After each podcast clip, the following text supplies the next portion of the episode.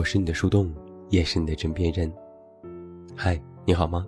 我是远近，公众微信搜索“这么远那么近”，每天晚上陪你入睡，等你到来。最近我受感冒困扰，夏天感冒实在是太难受了，也希望每一位听友都能够保重自己的身体。那在今天晚上的节目当中，远近为你带来见信如面的又一封信。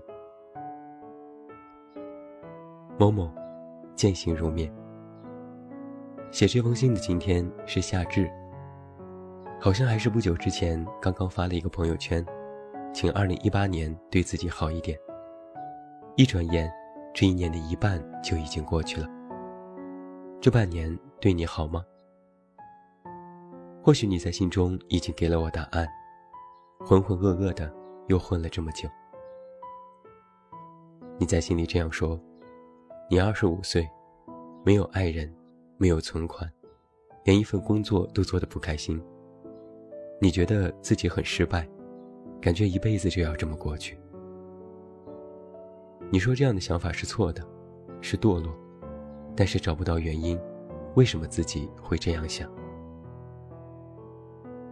说句实话呀，我在你这个年纪，也整天这么想。其实到了今天，我还是这么想。今年过年的时候，我跟我妈还感叹过，一转眼就三十岁了，大学毕业也要十年，感觉自己真的是一事无成啊。但我的确是一事无成吗？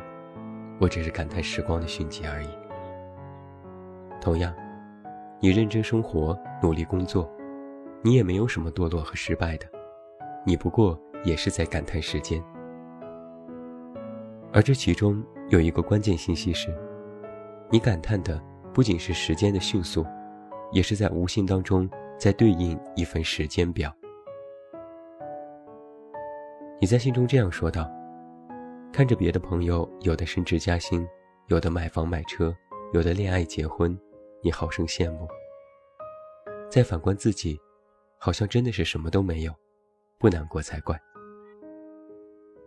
这份时间表。”你没有踩到节奏上，自然就会觉得很纠结、很困顿。但不管我们去怎样去对照时间的坐标，反正就是一天天的长大，然后一天天的老去。曾经你还是校园里飞扬裙角的少女，现在就是别人眼中的阿姨。短短的几年时间，到底是不一样了。曾经可以说走就走去穷游，睡在青旅二十个人的房间，依然觉得新鲜有趣。熬夜唱歌通宵，只要早晨吃一碗米饭，直接就能够满血复活。现在不用我多说，你肯定就能够明显的感觉到自己身体的变化。只要一到感冒季，别人一感冒，你准感冒。稍微晚睡一个小时。第二天的眼袋就能够掉到膝盖。连续几天的加班，马上就会上火，嘴里起口疮。就像是你说的，化妆技术是一年比一年好，可画出来的效果是一年不如一年。我有一些朋友和你一样，还是在如花似玉的年纪，却已经都在为老去做好准备。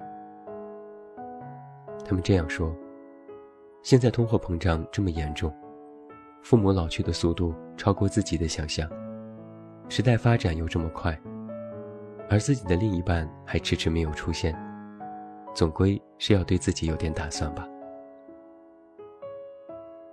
于是，曾经爱旅行的也不旅行了，爱买包的也不买包了，爱折腾的也不折腾了，通通计划起了将来的事情。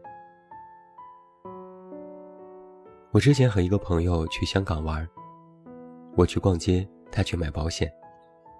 我另外一个朋友正在和闺蜜商议，是不是要去冻几个卵子。更让我匪夷所思的是，前几天一个女生对我说，最近他们城市的某片墓地搞活动，是不是考虑着要去买一块留着身后用？我当时就笑了，你以为是购物中心打折要囤货吗？没听说过还要囤墓地的。我之前想不通的是，我们都是刚刚进入社会不久的人，怎么就要考虑这么多呢？难道我们已经胆小到这种地步，曾经的冲劲儿和勇气都去哪里了呢？后来我才觉得我想错了，这和什么勇气无关。人到了一定的岁数，就会变得慌张起来。某某，你今年二十五岁，工作两年。我说句话，估计你也许能够理解。但如果我跟一个大学生说什么慌张的话，他们就会觉得我在危言耸听。但确实，人到了一定的岁数，就是会慌张的。拿到工资，还没捂热就还了信用卡花呗，支付宝里的余额剩下几百块。这种情况在很多人身上都很常见。但是，同样的一个人，不同的年龄段，在面对这样的事情，都会有不同的感受。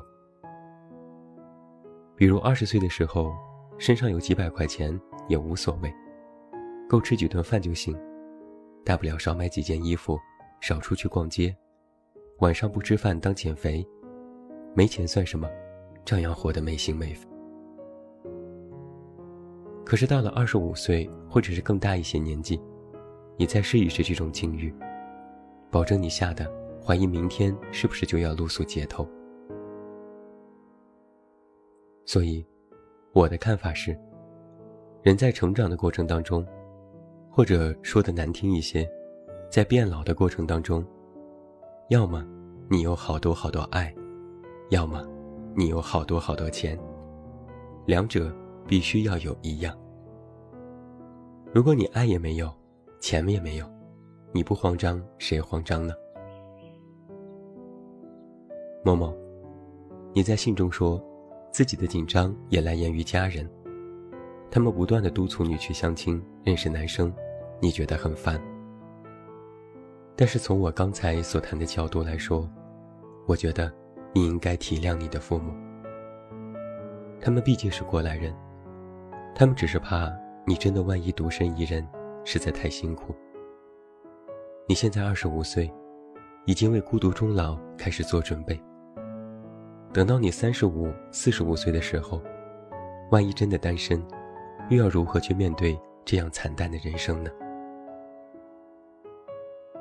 我说一句可能会招女生遭恨的话：女生的价值，随着年龄的增长，会有一个非常明显的劣势，就是外面任何人看待你。不仅会从你的某个年龄段来判断，还会从你的综合情况来进行评估。甭管你事业有多好，活得有多独立，一看你都要三十岁了，大众的偏见就能够压得你喘不过气来。这没办法，这就是现实。你的焦虑和疑惑，大多都来源于这种外界对于你态度的微妙改变。你说找不到原因，其实不是你的问题，而是你的年龄、实力、状态在别人眼中的问题。从前你认为自己是个公主，活在童话里。现在你看一下围观在身边的人，自己变成了单身狗，活在现实主义题材的都市烂尾剧里。某某，其实我说了这么多，是想告诉你。你真的要做好准备了，不是为你所说的孤独终老，而是为你应该如何更好的面对以后哪怕依然一个人的人生。我给你一些不成熟的小意见，供你参考。比如，学会理财，还是要对自己的生活有一个规划，不要盲目，不要冲动。你不是买不起。而是你要明确的知道你需要什么，比如开始运动，跑步去，健身去，将运动变成你的生活习惯，变成你解压的方式，变成你转移注意力的方式。每天出点汗，就会觉得活得轻松一些。比如继续努力工作，既然你没有办法依靠别人，那就必须学会自我强大。工作是你的筹码，哪怕将来有了爱人，也会照样的理直气壮。比如培养爱好，爱好这件事情非常的关键，它能够让你找到生活当中的一点小小的惊喜。你能够从你的兴趣爱好当中，察觉到你尚未发掘的潜力。比如注重保养，你已经不是可以肆意妄为的年纪。拿个保温杯怎么了？放点枸杞怎么了？你对自己好，不用觉得丢人。再比如，多多的读书。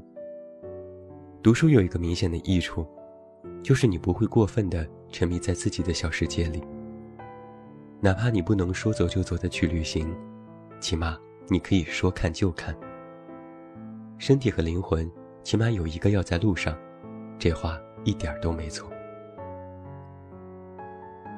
如果你实在是觉得现在的日子憋屈，也不要太担心，毕竟你真的。没有什么地方做错，但以后，请你要更多的思考，你还能够做对什么？既然暂时没有办法得到爱，那么就要想办法去赚更多的钱。还是那句话，爱和钱起码要有一个，这样才能够抵御你心里的那点困顿和慌张。不要总晚睡。如果晚睡，也不要玩手机，看看书，多保养，买点好的化妆品，尝试黑科技。既然岁月留不住，起码要让皱纹少生几条。真的要学会爱自己。所谓爱，就是要让自己朝着更好的方向去前进。爱自己，怎样都不过分。好好的照顾自己。哪怕真的孤独终老，也没什么关系。起码，你对自己好的不得了。祝你平安、健康、顺利。这么远，那么近，二零一七年七月。这就是我在今天为你送上的见信如面的又一封信。当然，你也可以给我写信，具体的参与细则。你都可以来到我的公众微信平台“远近零四一二”查看今晚的推送。最后，祝你晚安，有一个好梦。还是要告诉每一位读者和听友，要好好的保重自己的身体哦。我是远近，我们明天再见。